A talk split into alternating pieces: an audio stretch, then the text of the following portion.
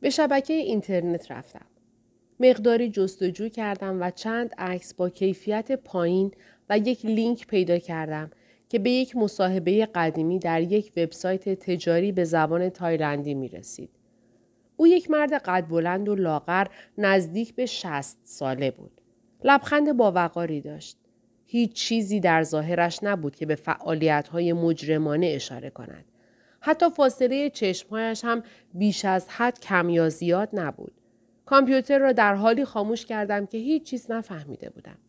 مدت زیادی نگذشته بود که پلیس به دفتر کار ما حمله کرد و همه کامپیوترها را بردند. آنها مشغول بیرون کشیدن سوابق افرادی شدند که می شناختم و به عمد آنها را فراموش کرده بودم. افرادی که من در حال انجام شغلهای کوتاه مدت با حداقل دستمزد با آنها آشنا شده بودم. بیماران بستری در بیمارستان روانی و حتی بدکاره هایی که معلوم نبود از کجا ظاهر می شدند تا نقش کوچک خودشان را بازی کنند. همه در یک صف در مسیر جنگ قرار گرفته بودند که در نهایت به من می رسید.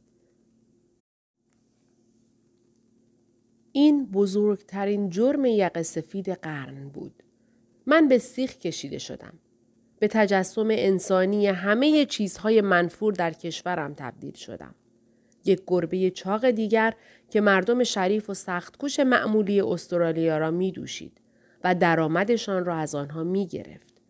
حالا به طور رسمی یک فرد منفور بودم. یک کیسه پر از توفاله. کوهی از کسافت.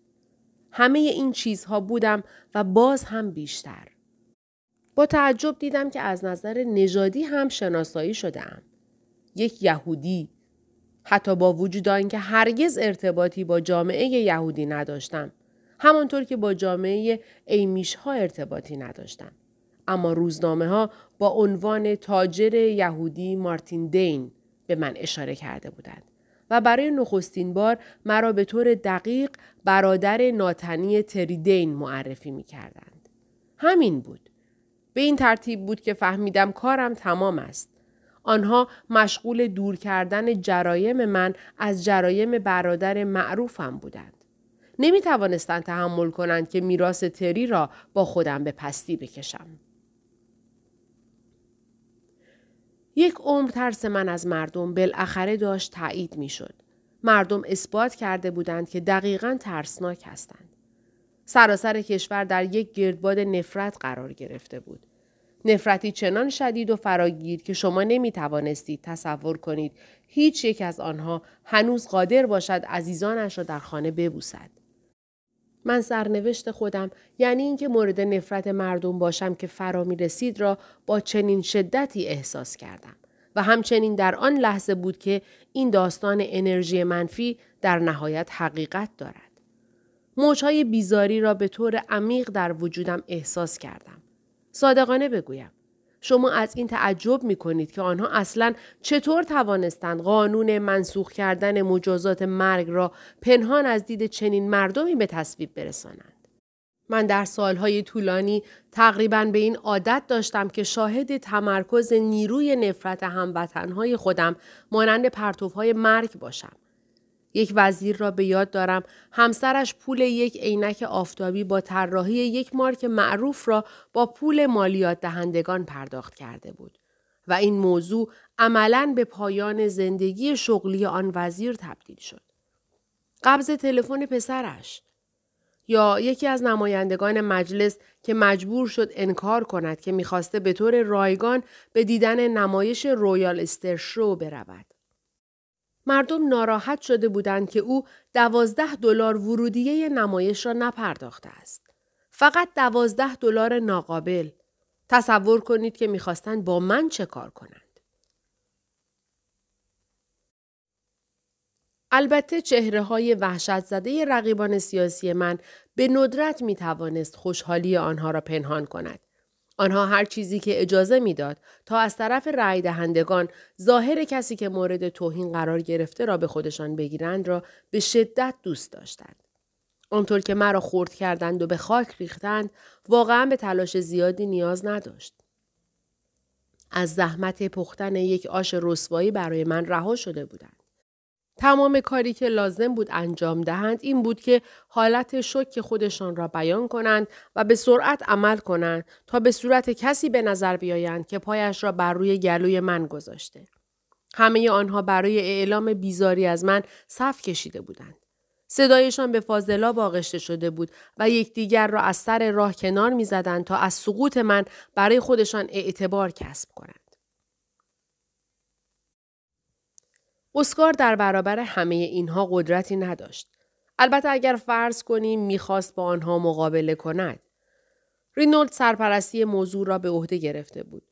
آنوک تلاش کرد با پدر شوهرش یک صحبت منطقی داشته باشد و از او خواست که به من کمک کند. اما رینولد کاملا مصمم بود. او گفت حالا خیلی دیر شده. شما نمی توانید یک موج مد دریا را بعد از رسیدن به ساحل متوقف کنید. حق با او بود. هیچ فایده ای نداشت که یک اعتراض ابلهانه مبنی بر بیگناهی من را داشته باشد. من روند کارها را می دانستم. قبلا از آن هم در ذهن همه حلاجی و مشخص شده بود. پس من هنوز در آنجا چه می کردم؟ شما می توانستید این را در چشمهای آنها ببینید از اینکه من هنوز نفس می کشم حیرت زده شده بودند. چه اعصابی. من فکر کردم که شاید به بخشهای خیرخواه در وجود آنها متصل شوم.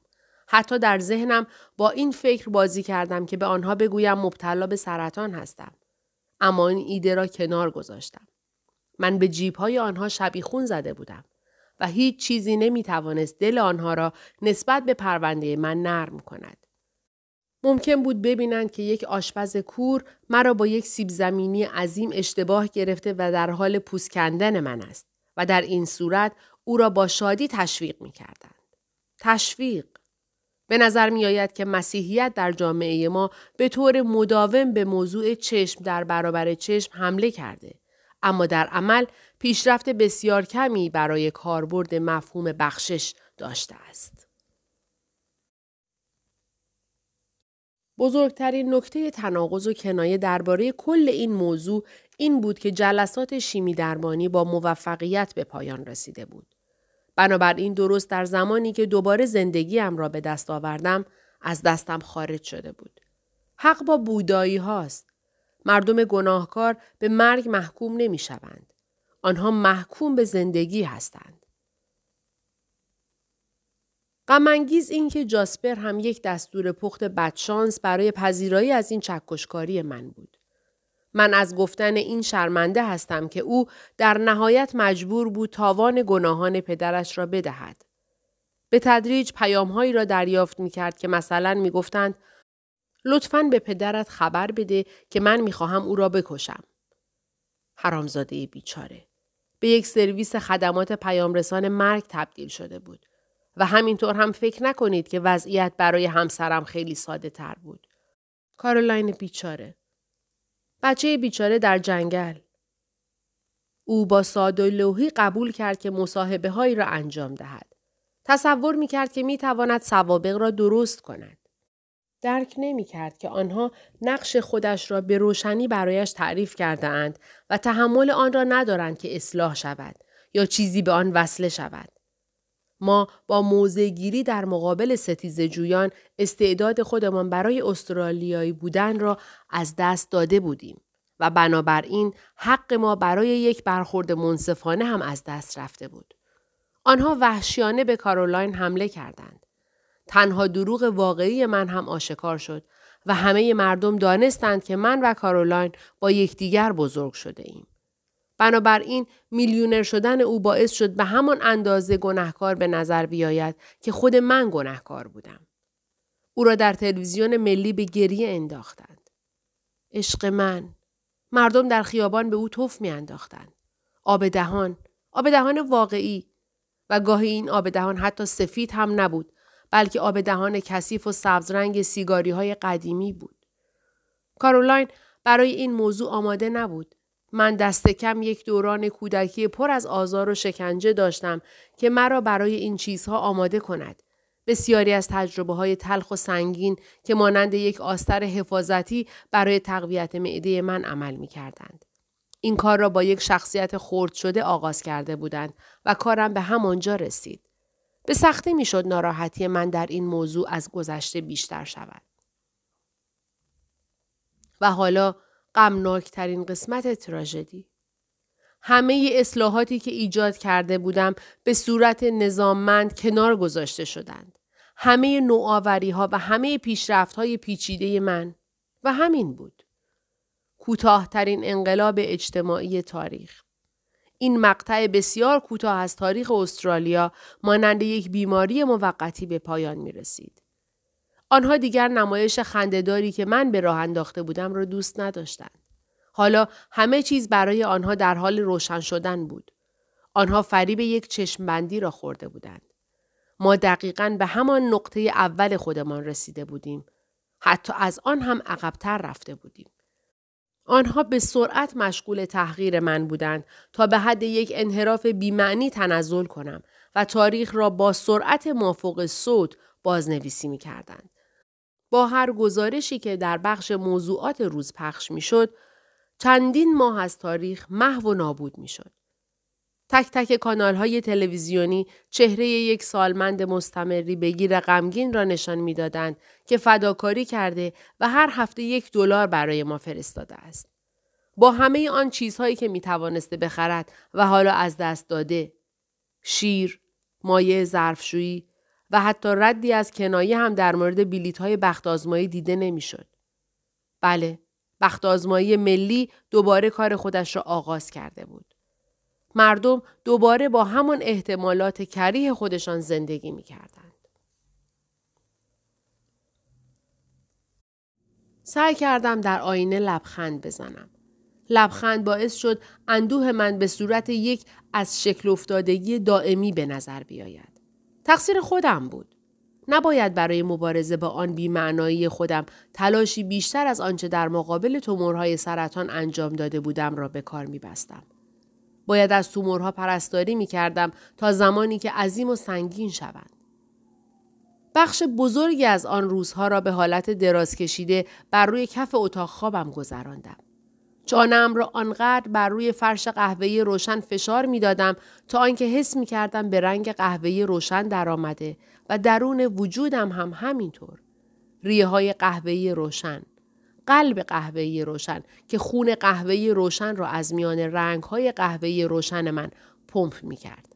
همانجا بر روی زمین بودم که جاسپر با عجله وارد شد و به آرامش قهوه‌ای روشن وجود من تجاوز کرد تا همه آن تهدیدهای مرگ که از طرف من دریافت کرده بود را به خودم منتقل کند. پرسید و این تیملونگ لعنتی کی هست؟ بر روی زمین به پشت چرخیدم و همه چیزهایی که می‌دانستم و خیلی هم زیاد نبود را برای او گفتم. پس مادر من بر روی یکی از قایقهای این مرد و در وسط یکی از جنگهای باند تبهکاری او مرده. میشه اینطور گفت. پس این مرد مادر من رو به قتل رساند. اون خودکشی کرد. به هر صورت این حرامزاده زندگی ما را نابود کرده. اگر او نبود ممکن بود من هنوز مادر داشته باشم. و ممکن بود تو جدیدترین مرد عاشق نفرت از او هستیم برای استرالیا نباشی. شاید. ادی درباره او چی میگه؟ ادی هیچ چیزی نمیگه. این حقیقت داشت. مقامات روزگار او را هم مشکل کرده بودند و فقط به عنوان مدیر طرح هم نبود. با توجه به اینکه از مهلت قانونی ویزای خودش هم بیشتر در کشور مانده بود، از قبل هم مجرم محسوب می‌شد. آنها پاسپورتش را توقیف کردند و او را هر دو روز یک بار برای بازجویی می بردند. اما هنوز او را به تایلند نفرستاده بودند چون برای تحقیقات به او نیاز داشتند. حتی با این حال او تنها کسی در بین ما بود که خونسرد می ماند. آرامش او یک حالت طبیعی و نفوذناپذیر داشت. من ناگهان او را ستایش کردم. چون با وجود آن که حتی من تصور می کردم آرامش او فقط یک ماسک است اما محکمترین و با دوامترین ماسکی بود که تا به حال دیده بودم. جاسپر گفت این یک آشفتگی بزرگه. می‌خوای چیکار کنی؟ نکته خوبی بود. این یک تقلب عمده بود. همه همین را می گفتند. مارتین تو باید خودت را برای زندان آماده کنی. انسان چطور می تواند خودش را برای چنین چیزی آماده کند؟ مقداری نان بیات و آب بردارد و خودش را در گنجه لباس زندانی کند؟ ولی من باید کاری انجام می دادم. احتمالات در مقابل من در حال افزایش بودند. نکته احمقانه این بود که دولت حتی مشغول باز کردن دوباره پرونده کتاب راهنمای جرم بود. ناگهان به فکر آنها رسیده بود که هرچه باشد یک پرونده از قبل دارند. من مانند یک ساختمان عتیقه بودم که برنامه انهدام آن تنظیم شده و همه در اطرافش جمع شده اند تا تماشا کنند. تنها امید من این بود که تلاش کنم مقداری از پول را برگردانم. با این شانس دور از دست که ممکن است احساسات مردم را کمی آرام کند. می‌خواستم بر این موضوع بمانم که من هم به اندازه آنها فریب خوردم و هر کاری که در توانم باشد انجام می دهم تا هر سنت از آن پول را پس بدهم. حتی اگر تمام عمرم را برای این کار صرف کنم. این یک اقدام ضعیف بود اما من آن را امتحان کردم. مجبور بودم هزار توی خودم را بفروشم. اینکه مجبور باشم از چیزی که با دقت و وسواس زیاد طراحی کرده و به آن زندگی بخشیده بودم جدا شوم باعث شکستن دلم می‌شد. آن را نه برای رسیدن به رویای خوشبختی بلکه برای رسیدن به رویای شک و نفرت عمیق برای یک رویای پنهان شدن ساخته بودم. رویایی که متوجه شدم با وفاداری برای سالها مرا پنهان نگه داشته بود. روز مزایده هر کسی که صاحب دهان بود به من نصیحت کرد که خودم آفتابی نشوم. اما نتوانستم در برابر نیاز به دیدن مالک جدید مقاومت کنم. جاسپر هم آنجا بود. هرچه باشد کلبه او هم در یک چانه زنی به فروش می رسید. کلبه ای که هر دوی ما وانمود کرده بودیم که با دستهای خالی خودمان ساخته ایم. تعداد خریداران بالقوه به هزاران نفر می رسید. نمی‌دانم چند نفر از آنها واقعا خریدار بودند و چند نفر فقط برای تماشا کردن آمده بودند. همین که رسیدم لرزه های بیمارگونه وجودم را فرا گرفتند. همه به من نگاه می کردند و زیر لب زمزمه می کردند. من فریاد زدم که این زمزمه به معنای انحطاط سخن گفتن است. بعد از آن هیچ کس چیزی نگفت. به جایگاه خودم در زیر درخت مورد علاقه ام رفتم. اما این کار شکست را برایم ساده تر نکرد. دشمن در حال نوشیدن شراب صاف و درخشان در وسط ای بود که برای دور نگه داشتن خود او طراحی شده بود. با این حال مردم به زودی در میان دندانهای آن به دام افتادند. اینکه می دیدم چند نفر از آنها باید از میان هزار تو نجات داده می شدند مایه رضایت خاطر بود. این فرایند باعث به تأخیر افتادن جلسه شد. بعد حراجی بالاخره آغاز شد. مسئول حراجی یک سخنرانی کوتاه درباره خانه و مارپیچ هزار تو به عنوان قلمروی پادشاهی یکی از جنجالی ترین ذهنهای استرالیا انجام داد که یک احساس ناراحتی و استراب و همچنین یک حس افتخار فراگیر را در من ایجاد کرد. من با افتخار دست به سینه ایستادم. حتی با اینکه می‌دانستم در نظر آنها مزهک هستم و مانند یک شاه که تاجش را از دست داده باشد به نظر نمی آیم. این هزار تو حجم بزرگ تورم ترس ها احساس ناامنی و بدبینی من را نشان می‌داد. بنابراین در زمانی که آنجا ایستاده بودم حس می کردم از نظر روانی برهنه هستم. آیا آنها می دانستند همگی در مکانی گرد آمده اند که گویای ادعای من به عنوان ترسوترین مرد زنده در دنیاست؟ در نهایت هزار توی من و دو ملک که در داخل آن پنهان شده بودند به دلیل کنجکاوی، بیعقلی یا رسوایی به قیمت شگفتآور 7.5 میلیون دلار به فروش رفتند که نزدیک به ده برابر ارزش آن بود. همانطور که قابل پیش بینی بود این توانست هم رسانه ها و هم پیروان وفادار آنها یعنی مردم را قانع کند که من مرد ثروتمندی هستم که البته تنها پیامد آن شدیدتر شدن نفرت آنها از من بود. من فهمیدم که خریداران صاحب یک سری فروشگاه های زنجیره مبلمان و اساسیه گران قیمت هستند و می‌خواهند آن مکان را به عنوان یک جاذبه توریستی بازگشایی کنند. اوه خوب شد. تا آنجا که به حد آبرو مربوط می شود این بدترین حالت نیست. من کتاب ها و آشغال های خودم را به یک انبار منتقل کردم و خودم به آپارتمانی رفتم که آنوک برای من و کارولاین اجاره کرده بود. حتی این شانس را پیدا نکردم که 7.5 میلیون دلار خودم را مانند یک تکه گوشت که جلوی سگ انداخته شود که در غیر این صورت تکه ای از پای خودم را گاز می گرفت به آن مردم بدهم. دولت همه دارایی های من را مصادره کرد و حساب های بانکیم را بست. من که گرفتار و منجمد شده بودم فقط منتظر ماندم تا مقامات اتهامات را به من وارد کنند. هرگز نمی توانستم ضعیفتر از آن باشم. پس به این ترتیب اگر قرار بود تا انتها به پایین کشیده شوم می‌خواستم یک نفر را هم با خود ببرم. اما چه کسی؟ زحمت تنفر از هموطنهای خودم به خاطر آنکه از من نفرت داشتن را به خودم نمی‌دادم. تا آخرین قطره های مخزن بزرگ خشم خودم را برای داغ نگه داشتن آتش انزجار از خبرنگارها این سگهای نگهبان اخلاقی دروغگوی حق به جانب نگه داشته بودم. به خاطر کاری که با مادرم و با پدرم کردند. به خاطر دوست داشتن تری. به خاطر نفرت از من. بله، من می‌خواستم انتقام خودم را از آنها بگیرم. نسبت به این انتقام عقده پیدا کرده بودم. به خاطر همین بود که ترک بر نداشتم. هنوز برای فروپاشی آماده نبودم. آخرین پروژه خودم را آغاز کردم. یک پروژه نفرت. پروژه انتقام علا رقم این حقیقت که هرگز استعداد خوبی در انتقام نداشتم.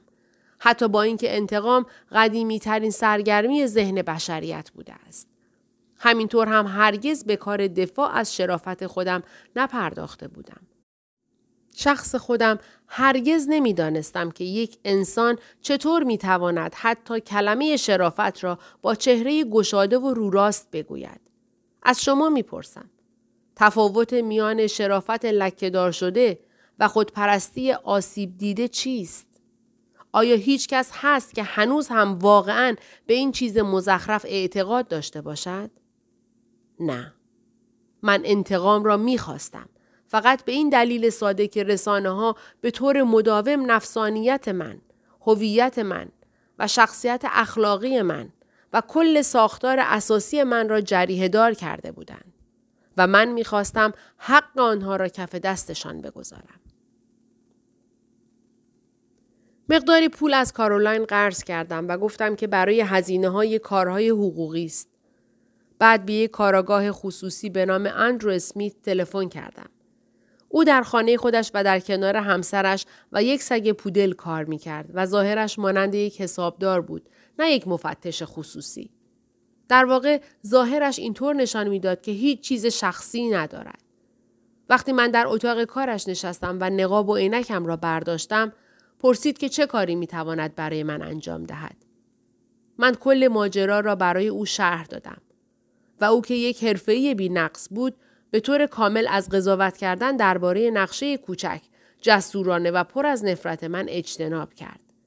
در سکوت گوش داد و در پایان حرفهایم یک پوزخند با لبهای نازک را تحویل داد که فقط یک طرف دهانش در آن بالا رفت. بعد گفت من فورا مشغول می شوم. فقط دو هفته گذشته بود که اندرو اسمیت با آن شبه لبخند بر روی لبش به دیدن من آمد. در انجام مأموریتش به آن اندازه که امیدوار بودم کاملا عمل کرده بود. نمی‌دانم چند مورد از قوانین احترام به حریم خصوصی را شکسته بود و یک پرونده را به من ارائه داد. در حالی که او مشغول غذا دادن به سگش بود من پرونده را مرور کردم. زیر لب خندیدم. نفسم را در سینه حبس کردم و قاه قاه به خنده افتادم. یک پرونده باور نکردنی بود. و اگر نقشه های دیگری برای آن نداشتم می توانستم آن را به عنوان یک داستان تخیلی چاپ کنم و وارد لیست پرفروشترین ها شوم. حالا تمام کاری که باید انجام می دادم آن بود که اطلاعات را به خاطر بسپارم. بعد مشغول انجام تنها کار شیطانی شدم که تا به حال در عمرم انجام داده بودم. کنفرانس مطبوعاتی زنده بدون هیچ دلیل خوبی در تالار اپرا برگزار شد. بوی بندر و هم همه رقابت رسانه ها در هوای سرد صبحگاهی با هم ترکیب می شدند. تمام خبرنگارها، میزبانهای برنامه های موضوعات روز، شوخی های تکان دهنده و شخصیت های رسانه‌ای سیدنی آمده بودند. و همه ما مثل کتوله هایی در مقابل شکل هندسی عجیب آن سالن مشهور ایستاده بودیم. این الحاق دوباره معنای خودش را داشت. اتحاد دوباره من و رسانه ها مانند یک زن و شوهر که طلاق گرفتهاند و پس از سالها دوباره یکدیگر را در مراسم تدفین تنها فرزندشان ملاقات می کنند. همین که من با غرور به پشت تریبون رفتم آنها سوالهای سنگین خودشان را مطرح کردند و گویی می‌خواستند از یک ایدئال ارزشمند دفاع کنند من صدای آنها را قطع کردم خاجه های رسانه ها من یک اعلامیه کوچک را آماده کردم اگه خود نجابت هم بیاید و بر روی صورت شما خرابکاری کند شما آن را نخواهید شناخت همین است به شما گفتم که کوتاه است. ولی من به اینجا نیامدم که برای شما توضیح بدهم چرا تقلید مسخره از زمیرهای قبلی خودتان هستید. برای پاسخ دادن به سوالهای شما اینجا هستم. و چون می‌دانم که همه شما دوست دارید سوالهای خودتان را همزمان فریاد بزنید و تقریبا هیچ اهمیتی به همکاران خودتان که صدای باریک یا شکننده ای دارند نمی دهید به ترتیب به یکی که شما می پردازم. و به این ترتیب می توانید سوال خودتان را بپرسید. یعنی یکی یکی. به خبرنگاری که نزدیک به خودم ایستاده بود اشاره کردم. آه آقای هاردی خوشحالم که شما را اینجا می بینم و در دفتر مشاوره قماربازی خودتان نیستید که روزهای سه شنبه، پنج شنبه و شنبه می روید. سوال شما چی بود؟ نه؟ سوالی ندارید؟ آنها که گیج شده بودند به یکدیگر نگاه کردند. باشه شما چه آقای هکرمن به هر حال امیدوارم که بیش از حد خسته نباشید مردی که یک زن و دو معشوقه پنهان دارد حتما باید انرژی فوق‌العاده‌ای داشته باشد روشن است که اولین معشوقه شما دانشجوی 24 ساله روزنامه نگاری خانم آیلین بیلی و معشوقه دوم که خواهرزن خودتان جون هستند نمی‌توانند آنقدر که انسان فکر می کند شما را مشغول نگه دارد. چی شد؟ سوالها کجا رفتند؟ شما چی آقای لاودر؟ امیدوارم مرا با یک سوال کتک نزنید. همانطور که همسرتان را کتک زدید. پنج بار که یک بار هم پلیس مداخله کرده. همسرتان از شکایت خودش به خاطر آنکه عاشق شما بود گذشت یا به خاطر ترس از شما. به هر حال چه چیزی را می خواهید بدانید؟ هیچی؟ من کوتاه نیامدم. خودم را رها کردم. همه گربه ها را از همه کیسه ها بیرون کشیدم. در عوض از آنها در مورد مشاوران ازدواج، کاشت موهای سر، جراحی های زیبایی، درباره یکی از آنها که در مورد ارث و میراث بر سر برادرش کلاه گذاشته بود، هفت نفر از آنها که به کوکائین معتاد بودند و یکی که بعد از تشخیص سرطان سینه در همسرش او را ترک کرده بود پرسیدم.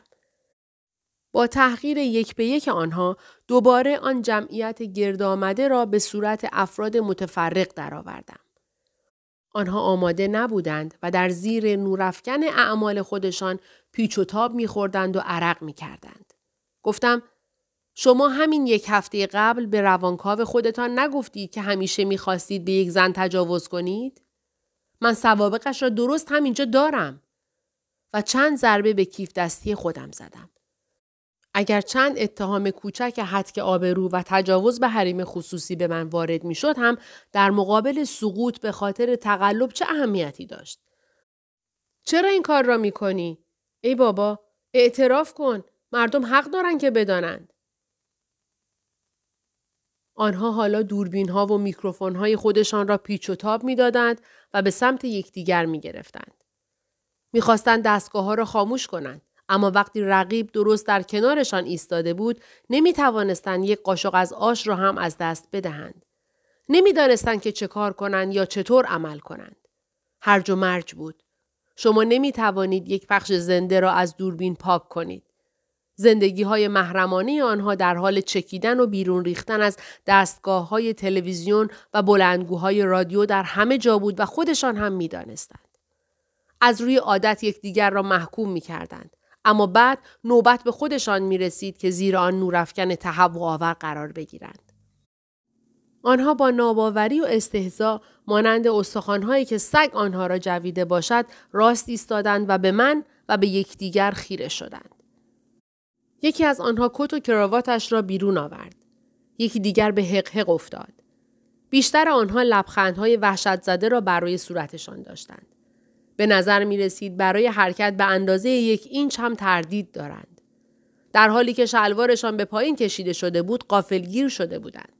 بالاخره این افراد برای مدتهای طولانی درباره اهمیت سوژه های گزارش های خودشان حیاهو کرده بودند. چنان با قدم های پرغرور در اطراف راه رفته بودند که گویی خودشان افراد معروفی هستند. اما در عین حال بار این درک اشتباه را به دوش کشیده بودند که زندگی آنها فقط در انحصار خودشان است. خب دیگر اینطور نبود. در آن تله های اخلاقی به دام افتاده بودند که خودشان ترتیب داده بودند. با داغهای آهنی ظالمانه ساخت خودشان داغ شده بودند. من یک چشمک زهراگین به آنها زدم تا بتوانند مطمئن باشند که کاملا از تهاجم به حریمهای امن زندگی آنها لذت بردم. ترس در گلوی آنها گیر کرده بود. تا حد مرگ وحشت زده شده بودند. تماشای فرو ریختن توده های عظیمی از غرور واقعا با شکوه بود.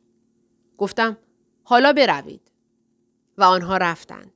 از آنجا دور شدند تا اندوهای خودشان را در آبجو و سایه ها غرق کنند. من تنها ماندم. با سکوت که چیزی را می گفت که همیشه می گوید.